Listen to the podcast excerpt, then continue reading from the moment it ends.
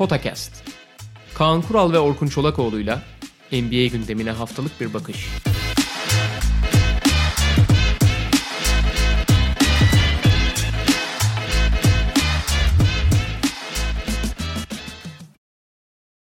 Merhaba, Podcast'a hoş geldiniz. Kaan Kural'la birlikteyiz ve Bubble'da bir haftayı geride bıraktık NBA'de. Zaten normal sezon diye adlandırılan kalan bölümün e, iki haftalık bir ömrü vardı ve yarısı geçti. Haliyle takımlar da böyle iki günde bir maç yapar haldeyken yarış hızla devam ediyor. Batı konferansında özellikle playoff yarışı çok ilgi çekici ve orada enteresan bir resim var tabii ki konuşacağız. Bunun dışında tüm takımlar içerisinde de bizi pozitif ya da negatif etkileyen, olumlu ya da olumsuz anlamda görüş belirteceğimiz takımlar olacak. Onlara değineceğiz. Genel konuşmak istersen Kaan abi, genel şu ana kadarki basketbol durumu Bubble'da e, gördüklerin onunla başlayalım dilersen. Ya bir kere zaten hani bu pozitif negatife de bir e, gönderme olarak ya bir kere takımların normalde işte playoff'a bir hafta kaldı da playoff'a bir hafta kala onlardan beklediğimiz oyunu beklememek lazım. Yılın bu döneminde iyi basketbol beklememek evet. lazım abi. ya şeyden yani takımların hani çok uzun yani bunu bir yaz sonu yani yeni sezon başlangıcı gibi değil daha da problemli olduğunu unutmamak lazım. Yani pandemi sürecinden geçerken takımların ne kadar zorlandığını, ne kadar uzun süre ayrı kaldığını, bireysel olarak ne kadar e, ayrı kaldıklarını falan göz ardı et, etmemek lazım. O yüzden mesela takımlar çok inişli çıkışlı grafikler sergiliyorlar. Mesela pozitifte konuşacağız zaten. Hani bazı takımlar çok iyi gözükürken bazı takımlar bir maç iyi bir maç felaket gözükebiliyor. Veya bireysel olarak. Bireysel olarak gene biraz daha değerlendirebilirsin. Hani bireysel olarak kendine iyi bakmış oyuncu belli ama takım kurgusu anlamında o şey var. Artı işte bambaşka bir ortamda oynanıyor. Yani seyircinin falan olmadığı ortam ne olursa olsun basketbol bunlar ama bunlar ikincil faktörler olsa da oyunu öyle da böyle etkiliyor. Mesela şeyi çok ilginç abi. Bir maç iki takım toplam yüzde şey 90 hangi maçta unuttum. 90'da 42 üçlük atıyor.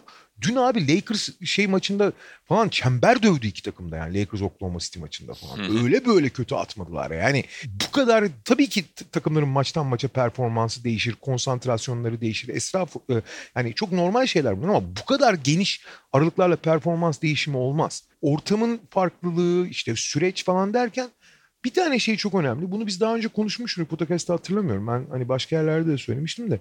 Endişe edilen konulardan biri. Daha doğrusu e, faktör olabilecek konulardan biri şeydi. Foul miktarıydı. Şimdi abi bir o atmosfer falan olmadığı zaman hakemlerin çok daha konsantre olması, hakemlerin dikkatinin daha dağılmaması, daha direkt oyuna bakabilmeleri, onların foulleri daha iyi süzebilmelerini gerek getirecek deniyordu ve daha önemlisi ses olmadığı için salonda Hı hı. İki faktör olacak. Birincisi teknik faullere çok riskli deniyordu. Çünkü oyuncular adrenalinle abi işte atıyorum turnikeye giriyorsun bir tane foul çalıyor ah diye bağırıyorsun. Bu çok normal bir şey abi. Çok insan doğası yani. Anlatabiliyor muyum? Orada hani klasik fuck diyor herif tamam mı? Şimdi abi hakem bunu duymaya niyet yani duyarsa ki duyuyor ve duymayı hani şey yaparsa kulaklarını açık tutarsa göz ardı etmezse yani kulak arkası etmezse teknik foul abi bu. Ki nitekim buna benzer bir durumu iki maçta falan gördük. Hakemlerin çok daha hassas davrandığı ve teknik foul alması gereken pozisyonlar tamam mı onlar? Hani alması gerekmiyor demiyorum. Onları çaldılar. Fakat buradaki teknik foul standartını biraz değiştirmek lazım. Ki genelde değişti bu. O kadar anormal çalınmıyor. E dikkat et. Yani çoğu şeyi hakemler he falan deyip geçiyor. Normalde duymayacağı şeyi buradaki şartlardan dolayı duyuyorsa onu duymazdan geliyor yani. Çünkü çok normal abi yani atıyorum basketbol ıı, yıllardır böyle bir ortamda oynanıyor olsaydı eminim teknik prensipleri de değişmiş olurdu. Ha kuralların değişmemiş olması ve var olan kuralların uygulanması gerektiğini savunmak çok hani hukuken doğru, kural olarak doğru fakat hukukun ruhuna aykırı, kuralın ruhuna aykırı. O yüzden orada pek bir problem yok. Yalnız diğer tarafta ikinci bir nokta ses olmadığı için hakemlerin her tür temas sesini de duyabileceği söyleniyordu. Ha mesela penetre ediyorsun herif elini uzatıyor koluna vuruyor. O kadar kalabalıkta görmüyorsun normalde. Ya da atıyorum dört kere de iki, üç kere görüyorsun bir kere görmüyorsun. Abi şimdi duydukları için cart diye foul çalıyorlar. Tamam mı? Fakat foul olmayan pozisyonlarda da foul gibi sesler çıkabiliyor abi o kadar oyuncunun arasında. Tamam Ya da arka taraftan başka bir oyuncu birini tutmuş falan oluyor. Belki hücum oyuncusu tutuyor. Ya da hücum oyuncusu çarpıyor. Hakemler görmeden de çok düdük çalmaya başladılar bence. Yani şey yapamıyorsun. Ya da Diyelim ki normal standart, gene normal düdükleri çalıyor olabilirler normal folleri. Daha önce çalmadıkları. Tamam mı? Fakat bu da standartları değiştirdi. Abi şey çok acayip. Ben bu foul sayısının artmasını bekliyordum. Ç- çıkarmışlar top yekünü. Abi şu ana kadar normal standartın %25 üstünde. Yani 4 yerine 5 foul çalınıyor abi. Bu çok acayip bir rakam. Hani %10 falan artış anlarım da %25 nedir abi? Ya geçen gün Dallas maçı bitmedi abi zaten. 50 tane foul attı Dallas falan yani.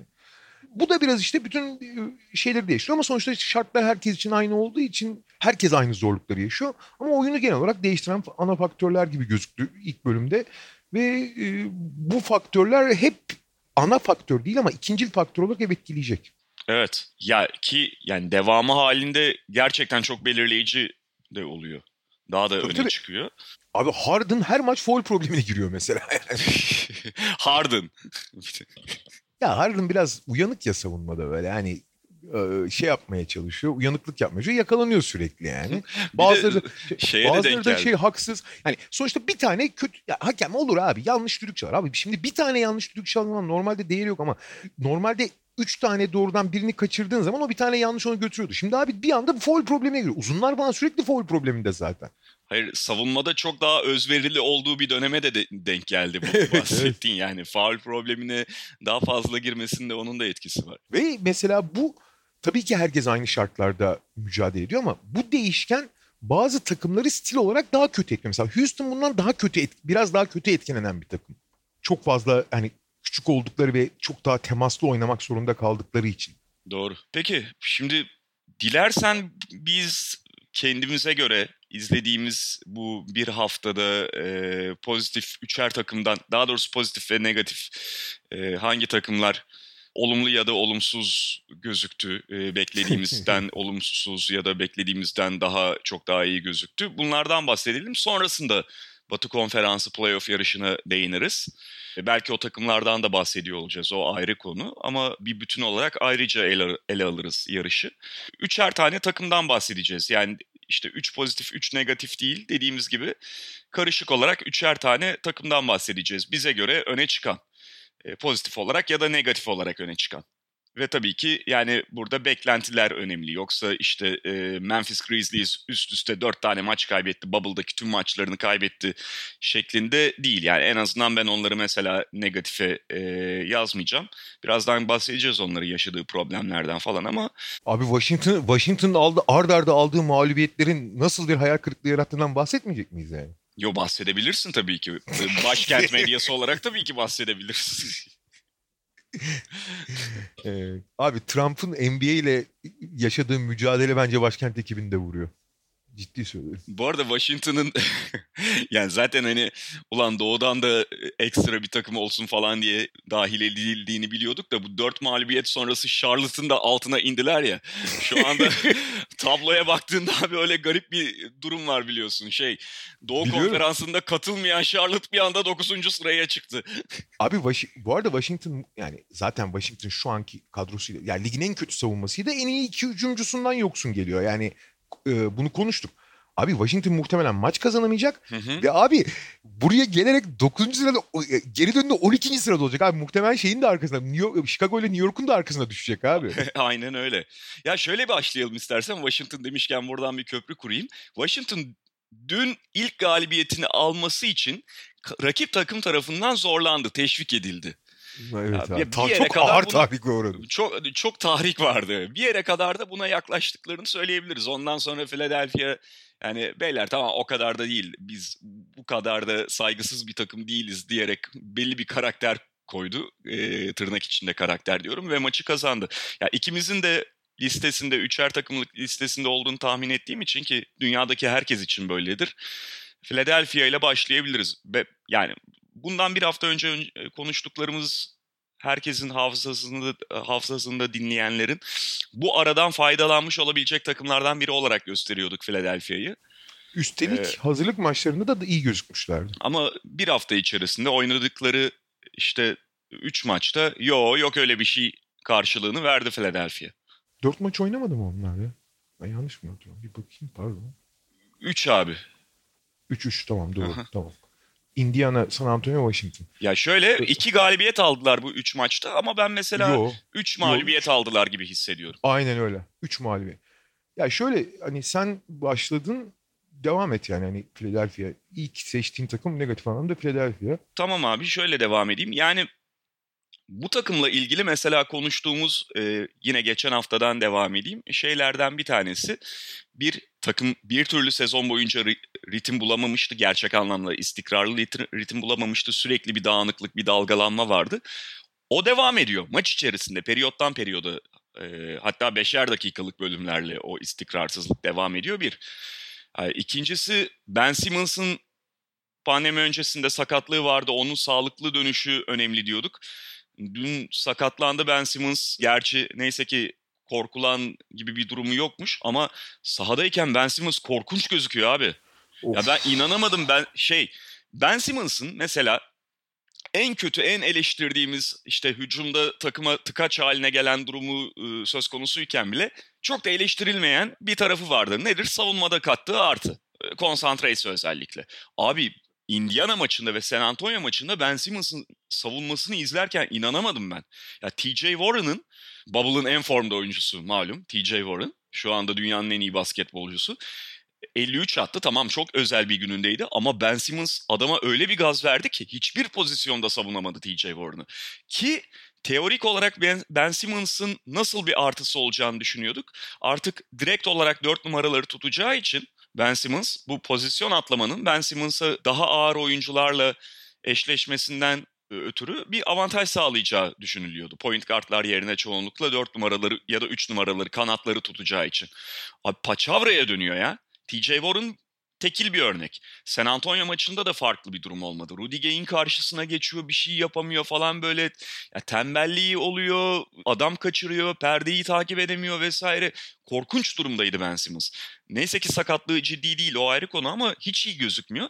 Ama bu takımın geleneğine de yansıyan bir durum. Yani Ben Simmons yine pasif duruma düşmüş durumda.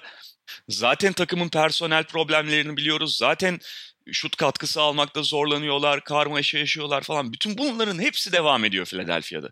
O dalgalanma devam ediyor. Ya istikrarlı olarak bakabileceğin tek şey yine Joel Embiid. O da tek başına ne yapacak yani?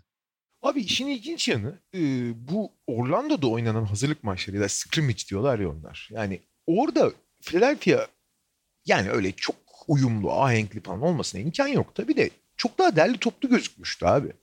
Yani işte Shake Milton bir numarada oynuyor. Bu biraz takımın en azından pozisyonel dengesini sağlamış. Ee, tamam çok top paylaşamıyorlar belki ama birbirlerinin önüne de çok geçmiyorlar gibiydi. Ben Simmons orada iyi gözüküyordu. Hakikaten iyi gözüküyordu. Takım olarak iyi gözüküyorlardı falan. Abi nasıl bir illüzyon bu Philadelphia ya? ya nasıl bir illüzyon? Abi senin söylediklerin yani mesela Ben Simmons nasıl bir, bir iki üç gün içinde bu hani şey olsa o hazırlık maçlarında da iyi gözükmese pandemi iyi geçirmemiş sakatlığında atlamamış dersin geçersin abi. Evet. Bu şu hali nedir ya? Nedir yani şu hali? Ve abi daha ilk maçta Shake Milton'da Joel Embiid sağ içinde kavga ediyor. Yani olur öyle şeyler tamam mı içinde? Yani adrenalin yükselir, bağırır, çağırırsın. Hani problem etmezsin, devam edersin. Ama niye hep Philadelphia'da oluyor abi onlar? Bir de abi çok dağınık ve uyumsuz takım gördüm tamam mı? Yani yıllar içinde binlercesini görüyorsun. Say say bitmez yani. yani New York'undan Detroit'ine bilmem onlarca sayarsın. Abi bunlar kadar hakikaten hiçbir planı yokmuş gibi duran bir takım daha çok nadir görülür abi. Yani bir iki tane mesela şey olduğu zaman ben biraz şeyden rahatsız olurum abi. Tobias Harris sadece sağına gidiyor ya. Hı hı. Hep onun için hani sola hiç gitmesin diye özel oyunlar yapıyorlar. Böyle ortadan getirip e, Tobias Harris'e e, foul atış çizgisinin oralarda bir perde aldırıp foul atışına böyle yani potaya paralel bir top almasını falan sağlıyor. Abi onları gördüğüm zaman mutlu oluyorum. Çünkü hani bir arada bir şey yapmaya çalışıyorlarmış gibi gözüküyor onlar. Bence oldukça verimsiz ve bir oyuncuyu çok e, daha doğrusu şey oyuncunun eksiklerini kapatmaya yönelik olduğu için çok seni sınırlayan bir şey o. Abi bunlar ama en iyi şeyler yani anlatabiliyor muyum? Ya da ne bileyim Furkan'a böyle bir CC Redick seti falan yapmaya çalışıyor. Çünkü işin ilginç setleri metleri var hani bir şey gibi olur anlarım tamam mı? Mike D'Antoni'nin bir zamanlar yaptığı gibi oyunları, oyuncuları çok serbest bırakırsın. Onlarda büyük saçmalar ortaya karman çorman bir şey çıkar tamam mı? Hı hı. Öyle değil abi. Bunların bir şemaları falan var. Fakat abi yani hakikaten şey gibiler yani Japon balığı gibiler yani. Her şeyi anında unutup her şeyi anında şey yapabiliyorlar. Ve hani çok uzun zamandır abi hani yaşım da biraz ilerledi artık. Abi artık hani kötü şeyler ya da olumsuz şeyler gördüğüm zaman alır böyle şey abi spor bu falan deyip hani genelde daha eski oranlar gençlik zamanlarıma oranla daha az asabileşiyorum. Abi Philadelphia beni son 15 yıldır falan hiç bu kadar sinirlendiren bir takım olmadı ya. Atlanta Ha, dahil şey- mi diyorsun? Dahil abi ya bu ne abi bu ne abi? Hani bu şey ya yani aldığın paraya sana inanan taraftara kendi yeteneğine hepsine ihanet yani yaptıkları abi. Evet. Mesela Joel Embiid diyorsun. Evet Joel Embiid, Joel Embiid çok formda bu arada. Çok iyi durumda yani. Hani hakikaten o pandemi falan yaramış. Fakat abi klasik Joel Embiid iki tane acı yani iki tane iyi şey yaptığı zaman mutlaka bir tane saçmalı saçma bir tane üçlük falan kullanıyor abi. Ya Indiana maçı daha maçın başı bak kare o kadar gözümün önünde ki şimdi zaten Philadelphia'nın Indiana'ya Domantas Sabonis'in yokluğunda ezici bir fiziksel üstünlüğü var. Ya maç boyunca da bunu kullanacaksın değil mi? Yapacağın bir tane şey var. O maçı öyle kazanacaksın. Bir de Philadelphia mesela Milwaukee gibi doğu birincisi olur falan ya da ne bileyim işte ilk üçteki yeri sağlam olur. Artık umursamıyor olur sıralamayı falan. Anlarım. E öyle bir durumu da ol. Yok.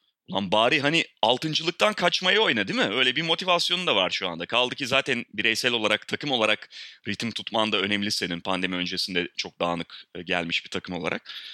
Abi kısmen iyi başladılar. Maçın başını hatırlarsın. Yani fiziksel üstünlüklerini sahaya yansıtıyorlardı. Daha maçın 5. pozisyonu falan. Joel Embiid arkasına da bir tane oyuncu aldı. Galiba iyi Miles Turner değildi. Şey attı ya. Tek ayak üzerinde fadeaway attı Nowitzki. Ulan bir dur ya abi yani bir şu ciddiyetten 5 dakikada çıkma abi. Ve ondan sonra da şey oluyor mesela ben ona sinirleniyorum. Demin senin bahsettiğin Shake Milton'ı azarlama şeyi. Shake Milton'ı azarlamakta o pozisyonda haklı. Çünkü arkadan şey perde geldi alttan geç dedi. Milton da geçmedi falan e, TJ McConnell varken kaçırdılar basket yediler. Ama abi yani İmam, İmam sorursa durumu var Joel Embiid ve Philadelphia'da. Abi backcourt'ta kendi sahalarından top çıkarırken iki tane TJ McConnell'a elden top verdiler ya. Evet Yani Allah'ım ya Rabbim ya. Allah'ım ya Rabbim. Peki ortak takımımızı bulmuş olduk abi. İkimizin de Ya. listesinden birer eksildi ya da hani istersen sana ya da bana yazalım devam edelim. Sen başladın ya sen başladın sana yazılsın. Peki benim negatiflere yazıldı. Ee, sen istersen bir pozitifle, Pozitifle devam et de devam şöyle bir ağzımızın tadı gelsin. Pozitifle devam edeceğim. Abi Phoenix Suns ki zaten hazırlık maçlarında da bunun sinyallerini vermişlerdi. Yani takımın vücut dili çok istekliydi tamam mı? Yani hakikaten iyi bir şeyler yapmak istiyorlar ki yani Monty Williams'ın ben taktiksel olarak falan hani çok baş en azından Phoenix öncesi kariyerinin çok başarısız olduğunu düşünüyorum ve Phoenix'e gelmesini de çok iyi bulmuyordum. Ama Phoenix'in en çok ihtiyacı olan şeyi vermiş abi. Bunu sezon içinde de gördük. Sezonu çok iyi başladılar. Sonra düştüler falan ayrı konu ama takımın en önemli ihtiyacı olan ciddiyet ve sahaya çıkıp oynamak değil kazanmak için bir ihtiyaç ve açlığı bir şekilde bulmuş. Yani bunu öyle hani kazanma ihtiyacını pompalamak çok kolay bir şey değildir abi. Nasıl inandıracağına, nasıl motive edeceğine, nasıl yönlendireceğine, kimleri daha e, yatırım yapacağın çok önemli. Burada Ricky Rubio'nun payını da atlamamak lazım. Ricky Rubio gerçekten e, biz genelde üst düzey maçlardaki eksiklerine çok odaklanıyoruz. Başta şut olmak üzere ama çok büyük bir lider olduğunu gösteriyor abi. En son işte Dünya Kupası'nda şeyde de gösterdi. E, İspanya milli takımında da gösterdi. Yani onların ikisinin de katkısını unutmamak. Ve burada abi sıralamaya baktığın zaman belki de Washington'dan bile az şansları var. Yani belki de en az şansı olan takımdı bir şekilde playoff'u zorlamak için. Fakat bunu falan hiç umursamadan üst, e, ayrıca bu takımın çok önemli bir parçası olan bütün eksikleri kapatan ve bir takım bir araya getiren Kelly Oubre'den yoksun olmalarına rağmen Frank Kaminsky de sakat gelmişti oynadı falan filan ama bir takım personel sorunlarıyla gelmelerine de rağmen gerek hazırlık döneminde gerek maçlarda çok iştahlı, çok istekli, çok özverili oynayan bir takım görüyorsun abi. Ve bunun ödülünde biraz da şansları vardı. Çünkü 3'te 3 galibiyet aldılar ama e, abi galibiyetlere baktığın zaman abi özellikle modern yani basketbolda sürekli var ama modern oyunda daha fazla. Şut şansı hep yanlarındaydı. Bunu kabul etmek lazım. Tamam. 3 maçı da kaybedebilirlerdi şut şansı yanlarında olmasalardı. Kendileri yani rakipleri çok kötü şut attı ortalamada. Yani mesela atıyorum onları cleaning the glass falan temizliyor. En yakın savunmacının bir buçuk metre uzakta olduğu yani bomboş boş kabul edilen şutlarda rakipler kendi ortalamalarının çok altında kaldılar. Tamam mı? Oluyor böyle şeyler. Yani hani sporun doğasında var. Artı son dönemde daha fazla var. Daha fazla şut atıldığı için. Fakat mesele o değil abi. Phoenix'in ne kadar iştahlı, ne kadar istekli, ne kadar hani 8-9 maçına kalabilir miyiz? Çok zor. Yani ön, e, aradaki aradaki fark dışında aralarında 4 tane takım 4 tane takım geçmeleri gerekiyor. Düşünsene abi ne kadar zor bir misyon olduğunu. Ki buraya gelirken herkes de ulan Washington'ı çağırmak zorunda oldukları için yani doğudan 9 takım çağıracakları için mecburen çağırdılar. Yoksa burada iş yok diyordu herkes. Biz de diyorduk yani. Fakat özellikle mesela DeAndre Ayton, Ayton'a da çok iyi yaradığını görüyorsun. Çok daha istek, daha hareketli, daha biraz daha esnek oynuyor. Çünkü Ayton özellikle çaylak sezonunda şeydi abi. Hani sırtına şey bir tane sopa sokulmuş gibiydi yani. Hiç belden yukarısı hiç esnemiyordu falan. Fiziksel olarak belki de ona, onunla da ilgili çalışmış olabilir. Kendini daha rahat hissediyor. Sahada sürekli o fiziğine rağmen kaçarak oynuyordu mesela. Hiç foul falan almıyordu. Daha böyle oyunun içinde. E Booker sadece ben işte o 71 attığım maç gibi. Yani ben sayımı atarım bana ne gerisi falan demiyor. Hani istekli oyunun içinde büyük şutları atmaktan asla kaçmıyor. Ayrı bir tartışma konusu ama diğer alanlarda oyun içinde. Ee, çok özverili bir Şariç görüyorsun. Yani takım baştan aşağı e, çok isteyerek, çok arzulayarak oynuyor. Yeteneklerini maksimize edecek şekilde oynuyor. Gene Calibrae'den yoksun oynuyorlar ama maksimize edecek şekilde oynuyor. Biraz da şut şan yani başa baş götürebiliyorlar ki bu bile çok büyük bir kazanımdır. Başa baş götürdükleri için şut şansı da yüzlerine güldü ve 3 galibiyet alır ve şu anda hala zor işleri çünkü çok gerideydiler ama en azından şeyi kapattılar. Yani buraya geldiklerinde puan cetvelindeki handikapı kapatmış durumdalar ve aktör oldular abi batıdaki yarışta. Evet. Ama aktör olmalarının dışında yani oynadıkları oyun daha doğrusu o hani geçtiğimiz ya Monty öncesi dünyanın en umursamaz takımının bu hale dönmüş olması çok etkileyici. Buraya da yani hiç kimseye şey yapmadan çok inanarak, iyi oynayarak gelmişler. Ve şöyle bir durum var. Şimdi zaten bu sene yani işte kalan bir haftada playoff'u yakala, yakalayamazlarsa onlar için bir başarısızlık, büyük bir hayal kırıklığı olmaz. Ne kadar iyi şu ana kadar gidiyor olsalar e, bile. Fakat gelecek sezon için... Atlamayayım abi. Hı-hı. Atlamayayım abi. Aaron Baines'den de yoksunlardı onu da unutmayın. Ha, evet. Ve gelecek sezon için çok umutlanabilecek bir durumda Phoenix Suns. Sadece bu performanslarından ötürü değil, elde ettikleri temel, kazandıkları temel çok iyi ve yani sonuçta Devin Booker'la Aiton dün bir araya gelmedi ama senin de söylediğin gibi Aiton falan da bundan birkaç ay öncesine kadar bir, birkaç ay öncesine göre mesela çok daha fazla artık ümit veriyor. E, keza Devin Booker yani iki yıl önceki Devin Booker algısına göre düşünürsen çok daha çok yönlü bir oyuncu, daha büyük bir lider, gerçek anlamda artık takıma liderlik ediyor. Daha olgun bir oyuncu. O adımları attı bu oyuncular. Yanlarına da e, işte Bridges gibi hatta Rubio gibi genç ya da daha tecrübeli doğru parçalar eklendi. Ve mesela işte bundan birkaç ay sonra ne zaman başlayacağını bilmiyoruz gelecek sezonun ama sezon başlarken değerlendirdiğinde mesela Memphis kadar şansı var diyebilirsin Batı konferansında playoff için. Çünkü biraz daha çekirdekteki belli oyuncuların tavanı daha yüksek belki de. Ve yani en önemli eksiklerini kapattılar abi. Yani artık sahaya kazanmak için oynayan, elinden geleni yapan bir takım olarak e, çıkıyorlar ki bu zaten bu olmadan hiçbir şey olmuyor yani. Ve o yokken birçok şey vardı belki kadroda ama sonuçları görüyorduk yani. Peki pozitif mi devam edelim negatif mi bir tane seçelim? Sen seçeceksin abi sana kalmış. Tamam hadi pozitiften devam edeyim ben de. Ee, Portland ne, diyeceğim. Ne negatif damgası yemek istemedim. Yok. E, çünkü aynı sırayı devam ettirseydik ben negatif söyleyip duracaktım. Abi Türk yorumculuğunun şeyidir o. Ana düsturudur. Gömecen. Peki Portland pozitif olarak yani Portland ve özellikle de Yusuf Nurkic. Çünkü Portland takım halinde şu ana kadar iyi gözükenlerden olsa da burada esas bu pozitif havayı sağlayan ve beklenti üzerine belki de çıkılmasını sağlayan adam Yusuf Nurkic. Bir oyuncunun çapı, oyun çapı, işte e, iş ahlakı vesaire, kendi fiziği ne olursa olsun ve geçirdiği sakatlık bir buçuk yıl basketbolu oynamadıktan sonra hiç ara vermemiş gibi dönmüş olması başlı başına çok etkileyici bir durum. Yani Yusuf Nurkic bunu bir kere sağladı ve yaşadığı sakatlık da öyle az buz bir şey değil. Yani mesela orta ölçekli bir sakatlık yaşarsın takım seni riske etmek istemez. Bunu belli takımlarda görüyoruz biliyoruz. Biraz daha o sakatlık periyodu uzar.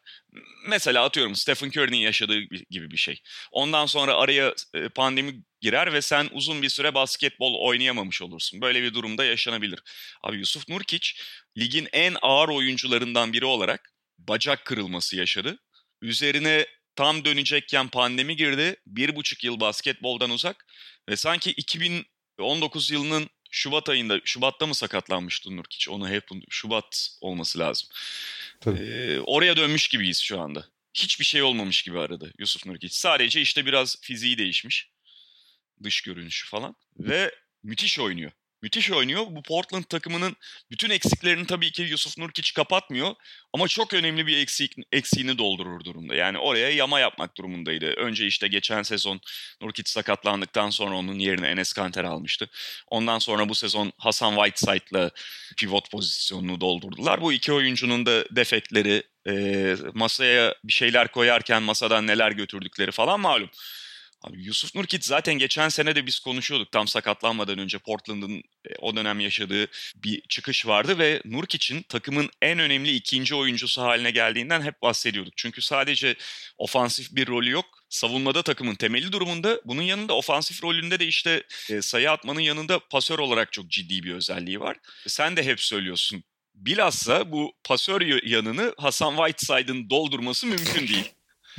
Taklidini bile yapması mümkün değil. İkincisi savunmada da Hasan Whiteside zaman zaman tabii ki blokçu olarak dikkat çekti ama şu anda oyuncu olarak özverisi, motivasyonu falan felaket yerlerde sürünüyor ve e, anca göz dolduran işte maçları izlemeyenleri box skoru üzerinden aldatan istatistiklerle bir şeyler yapabilir Hasan Whiteside. Biraz boş istatistik yapıyor. Yusuf Nurkic öyle değil. Yusuf Nurkic hem istatistiğe yansımayan şeyler yapıyor hem de istatistik de yapıyor. Mesela döndükten sonra ilk maçı şey Memphis maçı 6 blokla döndü. Yusuf Nurkic o maçta.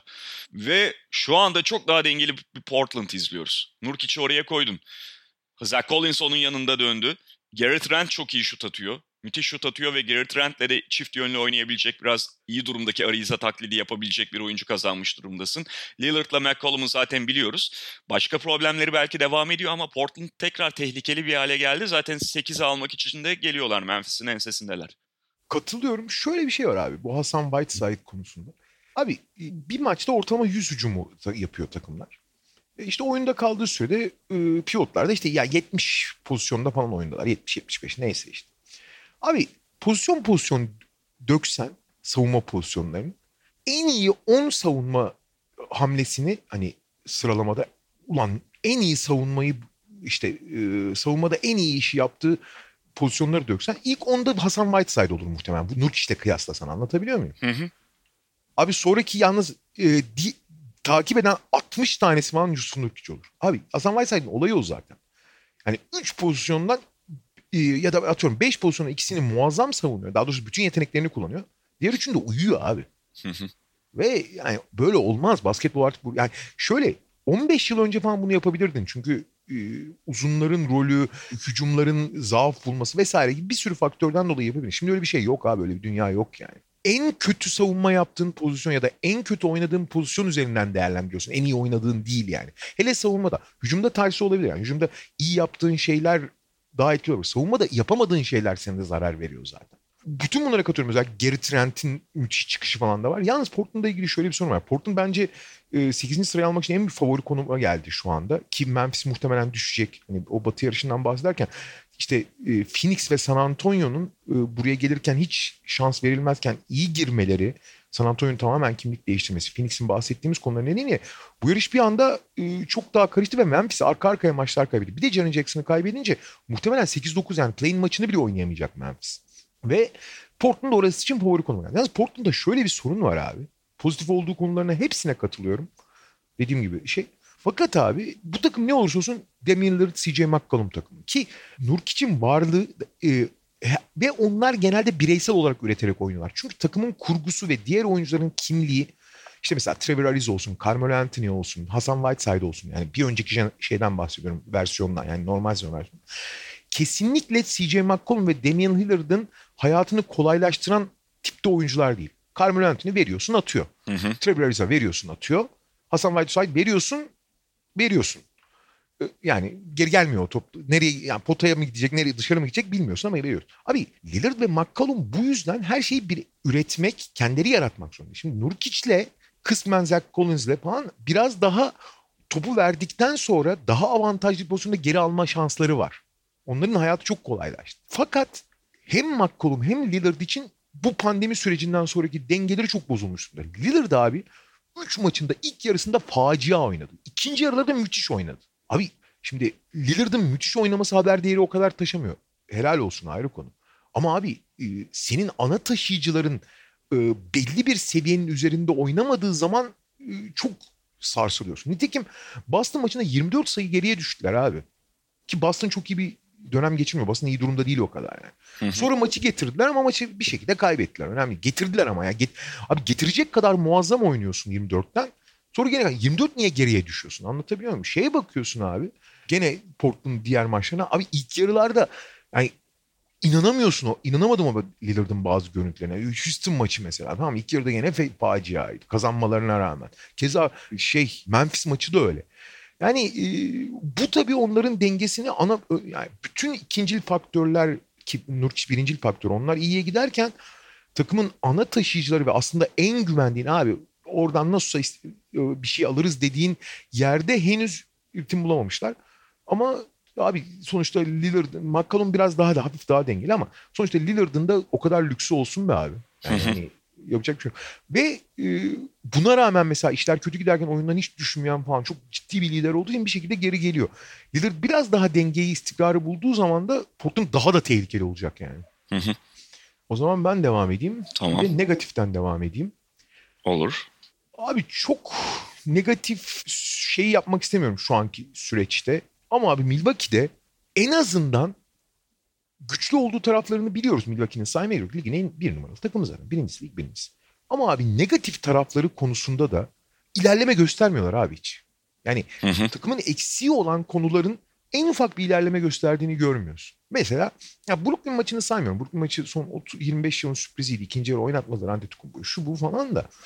Abi mesela Houston maçına bakıyorsun tamam mı? Şey Antetokounmpo'yu belli yerlerde klasik ne abi? Antetokounmpo NBA'nin en önemli 3-4 oyuncusundan yani iki senedir MVP belki de bir numaralı oyuncusu diyebilirsin. Fakat onu diğer süper yıldızlardan ayıran en önemli faktörlerden biri abi Antetokounmpo'yu topu verip onun tek başına üretmesini beklemek çok iyi bir fikir değil. Çünkü o şut üzerinden oynamadığı için sürekli topla bir şekilde potaya kadar gitmesi lazım ve ikili sıkıştırma falan getirdiğin zaman veya yardım savunması getirdiğin zaman zaten nasıl savunuyorlar biliyorsun abi. Adam tepeden yani tepeden oynamayı sevdiği için kanat savunucularını foul atış çizgisine yaklaştırıp sürekli hareket ettiği anda ikili sıkıştırma getiriyorsun. Hı hı. Bu da hani Antetokounmpo'da çok iyi bir pozisyon için köşeye veriyor. Oradan şut buluyorlar. Yani Antetokounmpo'nun tehdidini olumluya çeviriyorlar. Bunda bir sorun yok. Fakat diğer oyuncular belli bir istikrarda atamadığı zaman, baskı arttığı zaman veya savunmalar daha konsantre olup oralara yetiştiği zaman, ikinci önlemleri aldıkları zaman falan abi tamamen yani bu kadar üst düzey bir takımın bu kadar kitlenmesi kabul edilebilir bir şey değil. Ve abi işler biraz istemedikleri gibi gittiği zaman bütün üst düzey takımların bir iyi takım olmak, büyük takım olmanın getirdiği bir bıçkınlıkları, bir şeylikleri olur tamam mı? Bir auraları olur. Mesela Hı hı. leş gibi oynasa bile Cleveland takımları LeBron bir şekilde şey yapıyordu, maçı tutuyordu. Takımda hani her şey leş gibi giderken bile hiç böyle başlarının öne indiğini, vücut dilinin kötüleştiğini falan görmüyordun tamam mı? Onlarca takım sayabilirsin bununla ilgili. Yani üst düzey takımların hepsinde işler kötü gitse bile vücut dili çok... Abi bunların vücut dili bana da çok çabuk düşüyor. Mike Budenholzer'ın surat düşüyor falan. Zaten ki Mike Budenholzer burada en büyük kabahatlilerden biri. Yani oyununu hiç esnetmiyor. Ana planı çok iyi. Çavuş Pascual'e çok benzetiyorum ya ben onu. Hı hı. Ana planı çok iyi. Tamam da abi bazen rakibe göre, maça göre çok esne demiyorum. Bambaşka bir şey oyna demiyorum. Yani Nick Nurse gibi olmak zorunda değilsin. Nick Nurse'un ki çok büyük bir başarı hikayesi ama her takım öyle oynayamaz. Takımın kimliğine göre oynamak zorundasın. Takım ona uygun değil. Nick Nurse olma tamam mı? Her şeyi değiştirmek zorunda değilsin. Ama biraz da bir esnekliğin olsun be abi. Biraz da işler kötü giderken takıma liderlik edebileceğini göster. Çözüm bulabileceğini göster abi. Hani Antetokounmpo büyük bir hırsla gözlerinden şimşekler bir Russell Westbrook gibi her şeyi yapmaya çalışıyor ama yapabileceği şeyler belli abi. Belli şeyleri de yapamıyor. Tamam mı? O zaman o iç sıkıntısı falan şey takıma acayip yansıyor. Ve çok kötü bu takımın boğulduğunu görüyorsun bu kadar üst düzey bir takımın. Ha işleri iyi giderse ne hala. İşte Antetokounmpo'ya yardım gelip o üçlüyü soktuğun zaman ah çok güzel. Zaten ligin en iyi takımı lan daha ne olsun ya. Hı hı. Savun mesela savunmada da ligin en iyi savunması ama çok çok çok hep aynı şeyi yapıyorlar abi. İşte Brook Lopez'i potaya down ettirip potaya indirip işte Antetokounmpo'nun her yere yetişmesi sayesinde çok daha dışarıyı az ad- az personelle ama Antetokounmpo'nun iki kişilik oynamasıyla kapatıyorlar ve de diğer oyuncuların. İşte belli üçlükleri riske ediyorlar vesaire. Tamam çok güzel bir sistem. NBA bir en iyi savunması. Rakip özellikle o kötü e, ortalama altı şutörlerinden şut bulamadı. Ama rakip buna göre 5 kısa oynayıp her yerden şut atmaya başladı. Houston falan gibi. Babacım biraz bir şeyleri değiştir ya. Hani illa her şeyi down oynamak zorunda değilsin. Rakip ve maçın durumuna göre bir şeyleri yani prensiplerinden vazgeçmek değildir bu. O prensipleri esnek, esnetmek ve daha geliştirmek ve daha etkili kılmaktır. Ve şey var abi şampiyon takımda bir hava olur tamam mı? Böyle bir dediğim gibi o bir aura, bir kabadayılık falan. Abi Milwaukee'de yok o ya. Yani işleri iyi gittiği zaman şampiyonluk net adaylar. Hala adaylar. O bir şey değişmiyor ama mesela ben buraya bomba gibi gireceklerini düşünüyordum. Çünkü çok iştahlı bir takım ya genel itibariyle başta Antetokounmpo olmak üzere. Onun bunun onlara çok yarayacağını düşünüyorum. Oynadıkları oyun zaten çok sofistike bir oyun olmadığı için yani ya da çok komplike bir oyun olmadığı için hani ritim de bulabilirlerdi. Ama onlarla ilgili soru işaretleri azalmadığı gibi bence biraz arttı. Ya şöyle abi bence de mesela hani şampiyonluğun favorilerinden biri olmasının yanı sıra bir numaralı favorisi benim gözümde. Ee, aynı fikirdeyim şuradaki görüntülerine rağmen bir numaralı favori olduklarını düşünüyorum. Ama söylediklerine de birebir katılıyorum. Yani çok iyiler, en iyi kadronun onlarda olduğunu söyleyebiliriz falan ama bilgisayar gibi abi Milwaukee. Ve şey yani hani böyle çok gelişmiş bir yapay zeka değil de ilk örneklerden gibi bir problemle karşılaştığında Milwaukee Bucks'ın bunu çözebileceğine buna karşı e, hamle yapacağına dair pek güvenemiyorsun Milwaukee'ye. Yok yani hani sonuçta kötü diye değil. Sana ben de katılıyorum. Şampiyonluğun çok ciddi adaylarından biri.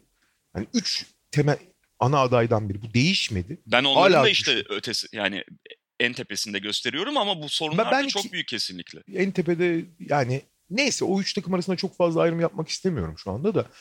Bir şey var. Yani eksi olan taraflarının biraz biraz şey olmasını yani onunla onunla mücadele ettiklerini görmek istiyordum. Daha doğrusu şöyle söyleyeyim abi. Yani mesela Lakers, Clippers, Milwaukee üçgeninde üç takım olarak bunlardan bahsediyoruz ya. En iyisi bence Milwaukee ve işte bir final eşleşmesinde de favori olacaktır. Fakat Milwaukee'nin bu bahsettiğin sorunlarıyla birlikte finale giderken bir kaza yaşama, finale gidememe ihtimali de var. Problem oradan kaynaklanıyor. Evet, evet. evet. Yani mesela Lakers'la karşı, karşılaşsalar atıyorum. Milwaukee'nin problemlerine Lakers vuramıyor çoğunlukla. Orada bu bahsettiğin e, Milwaukee'nin çözüm üretemediği şeylere e, Lakers'ın gerçek anlamda yumruk indiremediğini görüyoruz. Ama başka eşleşmeler atıyorum Boston Celtics eşleşmesi falan çok tehlikeli olabilir mi Milwaukee Bucks için? Şöyle en az zaafı olan ama o zaafları en tehlikeli olan takım olabilir abi. Hı hı. Yani o zaaf şey gibi abi işte herkesin zırhı var. İşte zırhın zayıf noktaları işte koltuk altı, işte bel falan filan. Herkesin zırhında belli zayıf var. Bunların bir tane zayıflığı var ama abi kalbin önünde bir boşluk var gibi yani sanki. Peki bir negatif bir pozitif kaldı değil mi şimdi? Yok kafana göre abi hiç dert değil. Ha doğru doğru. Üçer tane şey yapmıyorduk tamam. Abi ben de kısa geçeyim o zaman. Yani ismi de geçmişken. Mesela Sacramento Kings'i falan da saymaya burada gerek yok. Çünkü yani Sacramento'dan zaten ne bekliyorsunuz ki? Ee, Ama abi o beklentilerim bile çok yani şimdi Washington'la ilgili espri diye söylemiştim ben yani hani. Hatta Washington bence olumluya bile yazarsın abi. O kadroyla baya baya elinden geleni yapmaya çalışıyor yani. Abi, ne alacak daha bir şey yapamayacaklar yani.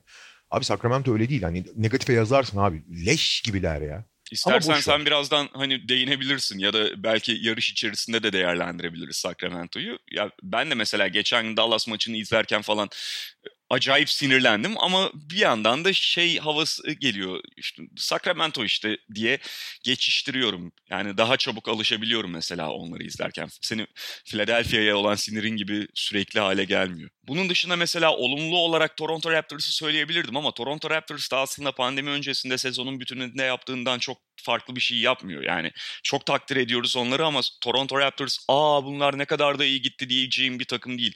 Zaten onlardan beklenen bir başarı e, şey çizgiyi sürdürüyorlar. Çok takdir etmekle birlikte hani pek de beklentimin dışına çıkan bir durumları yok onu söyleyeyim. Ben şeyi söyleyeceğim abi. Sen Milwaukee'den bahsettin. Ben de ters konferanstan tepeden bir takımı alayım.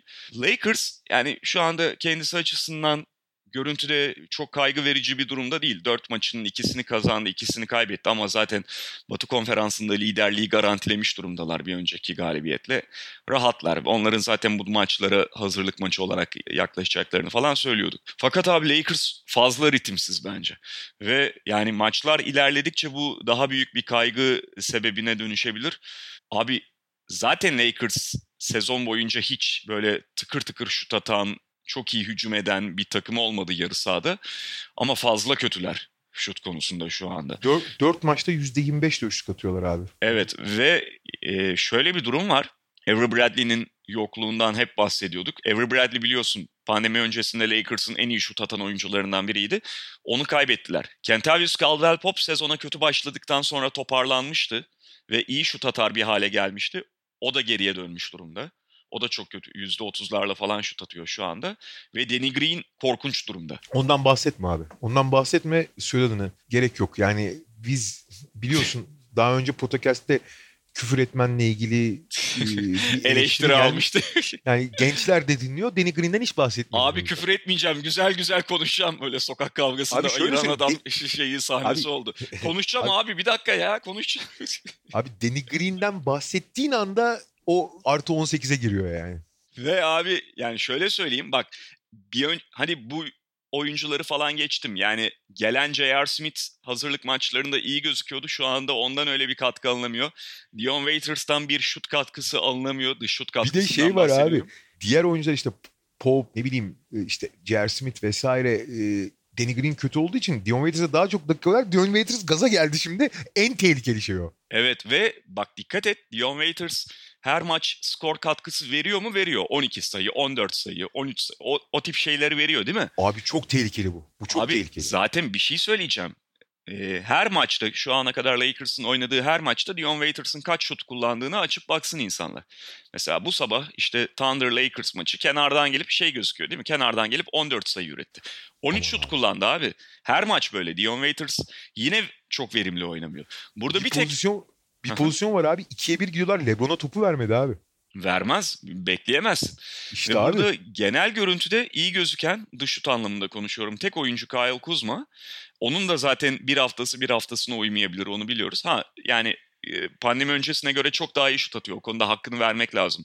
Kuzma iyi geçirmiş gibi arayı. Ama onun dışında herkes şut anlamında dökülüyor Lakers'ta. Ve bak Utah maçında Anthony Davis çok övüldü. Haklı olarak çok iyi oynadı Gober'e karşı falan ama Anthony Davis de mesela iyi durumda değil şu anda. Dört maçın ikisini iyi, ilk ikisini kötü oynadı. Anthony Davis'ten bahsediyoruz abi. J.R. Smith'ten bahsetmiyoruz ki yani. Dört maçın ikisini iyi oynasın, ikisini kötü oynasın bir ortalama alıp onun üzerinden devam et. Ve şey maçında bile şahane oynadı, Gober'i dağıttı bilmem ne denilen Utah maçında bile %46 ile şut attı. Field goal %46. Clippers maçı 18 tane mi ne serbest atış kullandı ama %42 field goal. Anthony Davis de bence iyi durumda değil. Ve ben Lakers için tablonun gerçekten kaygı verici olduğunu düşünüyorum. Dışarıdan kulüp dışına atıldığı için kapıdan alınmadığı için dışarıdan Lakers'ı Şimdi muhalefet çalışan- yapsın. Şimdi muhalefet yap kardeşim. Ya özellikle şut konusunda falan çok katılıyor olsam da ve Dion Waiters'ın gereksiz gaza gelmesinin ne kadar tehlikeli olduğunu biliyorsam da senin kadar endişeli değilim. Şöyle bir şey var abi. Anthony Davis'i çok uzun süre izlediğin zaman biliyorsun abi. Anthony Davis maalesef diğer abi süper yıldız olmanın yani NBA'nin en tepesindeki patronlardan biri olmanın yani S tier olmanın gerekliliklerinden biri de bütün sporlarda olduğu gibi acayip bir motivasyon, itici güç, ateş ne dersen de tamam mı onlar. Yani herkes Antetokounmpo'ya ve Russell Westbrook olamaz ama yani abi Paul George kadar oyunu isteyerek içinde olman lazım tamam mı? Yani onun altına düşmemen lazım.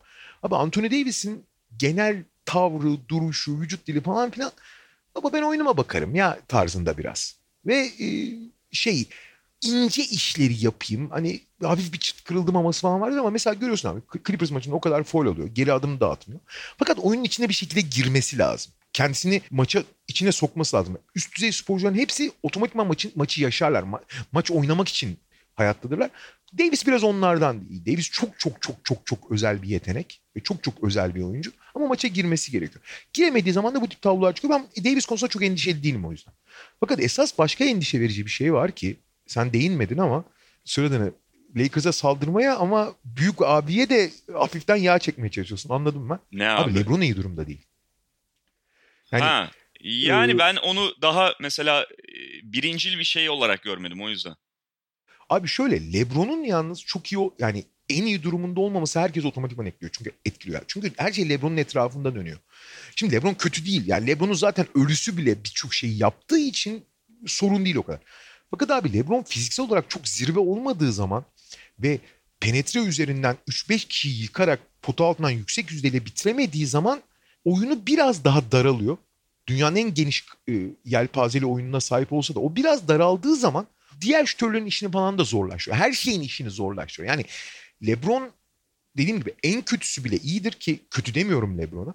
Fakat LeBron her zaman yaptığı standartı yapamadığı zaman diğer oyuncular için işler daha zorlaşıyor ve genel olarak takım için. Biraz bence onun da katkısı var. Fakat LeBron'u geçtiğimiz yıllarda da buna benzer çok gördüğümüz için e, ben hiç endişelenmiyorum o konuda. Yani e, fiziksel olarak bir e, iyi durumda olduğu kesin ritim kaybetmiş ama hani hep biliyoruz zaten LeBron artık son bütün Cleveland kariyeri yani bütün Cleveland derken ikinci bir kariyeri boyunca sezonun sonuna doğru zirve yapıyordu sezonun içinde. Bu ara dönem onu ne kadar etkileyecek diye endişeleniyorum. Ritmini kaybetmiş evet orası kesin. Ama kazanabileceğini düşünüyorum ben kısa bir süre olsa da. E, bu da diğer oyuncuları çok etkiliyor. Onu da söylemek lazım. O yüzden e, söylediğin her şeye katılsam da ben senin kadar Lakers açısından senin kadar endişeli değilim yani. LeBron daha ritimli, daha istekli olduğu zaman Anthony Davis de oyuna sokacak. Diğer şütörlerin hayatında biraz daha kolaylaştıracaktır. Ha onlar işte Danny Green bu haldeyken, bu kadar kötü şut atarken falan gidemezsin bir yere yani. Tıkanırsın ona katılıyorum. Ama e, oradaki çıkış yöntemleri ve çıkış ihtimalleri daha fazla. Bizimki baba yüreği işte. Yani siz ne kadar beni camiadan uzaklaşmış falan olarak lanse etmeye çalışsanız da öyle değil ve baba yüreği. Ee, yani, oğlum Napa'nın güneyine inemiyor diyorlar senin için. ya her tarafa gireriz. Biz Los Angeles'ın kalbinde doğduk. Orada da öleceğiz inşallah. Hadi bakalım. Ben de bir pozitifle bitireyim abi o Evet. zaman. Hı hı. Ee, abi Oklahoma City Thunder'da acayip iyi gözüktü ya. Yani bir kere Oklahoma City şey çok ilginç abi. O rakamları verip duruyorlar ve gizli gizli. Abi 1 Aralık'tan itibaren ki 1 Aralık dediğin şey ligin bir buçuk aylık bölümü geçmiş. Yani aslında ligin dörtlü yani sadece beşte birinden sonraki bölümde Milwaukee'den sonra NBA ikincisi biliyorsun değil mi Oklahoma? evet. Yani sezona kö- çok kötü başladıkları için gözükmüyor ama lig iki, hani ilk bir buçuk ayı saymazsan lig ikincisi abi adamlar. Ve burada da her ne kadar çok dar bir kadroyla oynuyor olsalar bu dar kadro mesela Utah'ı, Boston'ı ne kadar etkiliyor görüyoruz hele pandemi sonrası. Çok kötü etkiliyor yani. Keza Houston'da belli açılardan öyle. Abi Oklahoma City en dar kadrolardan birine sahip ama onlardan inanılmaz verim almayı başarıyor. Ee, Chris Paul aynı liderliğini, aynı oyununu sürdürüyor. Herkes iyi durumda. Bu görev paylaşımını iyi yapmışlar. Ve bu dar kadro abi çok şey olmasına rağmen dün mesela şey de gitti çocuğu doğacağı için Schroeder. Schroeder falan bile Lakers'ı inanılmaz sınırladı. Yani savunmada gerçekten mesela Gallinari negatif bir savunmacı tamam mı? Steven Adams pozitif yani iyi bir savunmacı ama çok belli şeyleri çok yapabiliyor. Hiç hareketliliği falan çok sorunlu. Ve takım genelde 3 gardla oynadığı düzenler de çok küçük kaldığı için e, Schroeder, yani Gilgis Alexander ve Chris Paul iyi savunmacılar. Schroeder e, kötü bir savunmacı ama onların olumlu yanları öne çıkıyor. Ve Oklahoma City kadar zaaflarını saklayıp güçlü yanlarını öne çıkaran ikinci bir takım daha bulamazsın abi. Yani bu bubble'da o alanda bir numara Oklahoma City. Bunun tabii ki biz hep söylüyoruz hani playoff'a falan geldiğin zaman rakipler daha çok zaaflarına saldırır ve hani güçlü olduğun yanlar değil zaafların daha belirleyici olur. Her zaman öyledir. Ama abi Oklahoma City en azından playoff daha başlamadan şu anki süreç için konuşuyorum. Bu konuda hakikaten inanılmaz bir takım ya. Yani bu kadar zaafı olup da bunları bu kadar bunlardan bu kadar az zarar gören ve bütün güçlü yanlarını bu kadar öne çıkaran takım bulmak. Bu işte şey abi. Yani burada Billy Donovan'a da çok şey yazıyorsun elbette de e, ve Chris Paul'e ikisinin birlikteliğine. Fakat abi bu sadece o yani çok iyi bir şema, oyun planı kurmak, takımın buna uyum sağlaması, iyi bir lider bu yetmez abi. Bu çok özel bir grup yani bunu yapabili yapabiliyor olmak. Birbirini çok iyi tamamlayan ve e, bundan güçlenen bir grup. E, Şu ana kadar da çok iyi gözüktüler abi Bubble'daki maçlarda. Ya en azından kapasitelerinin hep en üst sınırında en üst sınırında falan diyorsun. Abi o sınırı sürekli beklentilerin daha üzerine. Yani hep %110, %105 kapasitede gibi gözüküyorlar ve o devam ediyor abi. Evet ve şey yönleri de var abi. Biraz tamamen bu Toronto Raptors tipi bir kadro değil. Raptors savunma olarak çok daha iyi e, elindeki personele bakarsan. Biraz daha fiziksel problemi falan Oklahoma City Thunder'ın olabilir geneline baktığında ama şöyle bir benzerliği var. Rotasyondaki oyunculara baktığında Oklahoma City Thunder'da da direkt ha tamam bu zayıf halka diyeceğim bir oyuncu yok. Çok ağır biçimde takımı aşağıya çeken, yedik açan bir oyuncu yok ve belli pozisyonlarda da çok iyi savunmacıları var. Hani hücumdaki o senin hep altın çizdiğin 3 point guardla oynamalarının çok fazla dakika olmasa da zaman zaman ya da ikisinin onlardan sahada olmasının getirileri var. Hücumlarından bahsediyoruz. Ama savunmada da gözüktüğünden, ilk anda düşündürdüğünden çok daha dişli bir takım bu Oklahoma City Thunder. Peki o zaman... O batı yarışını istersen haftaya konuşalım. Zaten ilerliyor. Biraz da bahsettik. Çok karıştı o yarış. Evet. Burada sadece şeyi söyledin sen. Onu bir kez daha söyleyelim. Memphis Grizzlies hem 4'te 0 hem Jaren Jackson'ı kaybettiler. Hem kalan fikstür çok zorlu. Ee, hani Memphis 8'de kime yakalanacak falan sorularıyla girdiğimiz bubble'da şu anda Memphis Grizzlies bıraktım 8'e 9'a tutunabilecek mi durumu var ve bence tutunamayacak. Tutunamayacak. Yani 0-8 bitirecekler muhtemelen. Hı hı. Ki şöyle bir şey var abi. Genelde hani sezon sonuna geldiğimizde takımlar sıralamaları belli olduğu zaman oyuncularını dinlendiriyorlar ama bu bubble'da öyle bir şey geçerli değil bence. Son maç evet. Yani son maç evet yani Memphis son maçta Milwaukee ile oynuyor. Milwaukee gerçekten dinlendirebilir ama bütün takımlar abi sıralamaları belli olsa bile ya bir iki takım haricinde istedikleri ritimden çok uzak oldukları için ritim kazanmak adına belki hani yüzde yüzleriyle değil ama tam kadro oynayacaklardır abi. Çünkü herkes ritim kazanmak istiyor. Yani bunları çok önemli. Hani sıralama maçı değil, sıralaması belli olsa da çok ciddi hazırlık ve çok ciddi keskinleşme maçı olarak görüyorlar. O yüzden sezonun işte son 5-6 maçında e, tepelerdeki takımlarda oynamak, takımlarla oynamak bazen avantaj sağlıyor. Çünkü o takımlar dinlendiriyorlar, umursamıyorlar falan. Sonra öyle bir şey geçerli ya. Memphis'in o yüzden buradan galibiyet alamadan çıkması yani kalan 4 maçı da çok zor, çok mümkün. Bu da Portland'a New Orleans'a pencere açıyor. Yani bence işte biraz daha görelim konuşuruz. New Orleans bu arada saçma sapan işler yapıyor ama fikstüre baktığın zaman, duruma baktığın zaman da bu iş New Orleans Portland arasına gidecek ve Memphis orada kalamayacak gibi gözüküyor yani. Valla ben bir tahmin yapayım abi. Portland New Orleans oynayacak diyorum.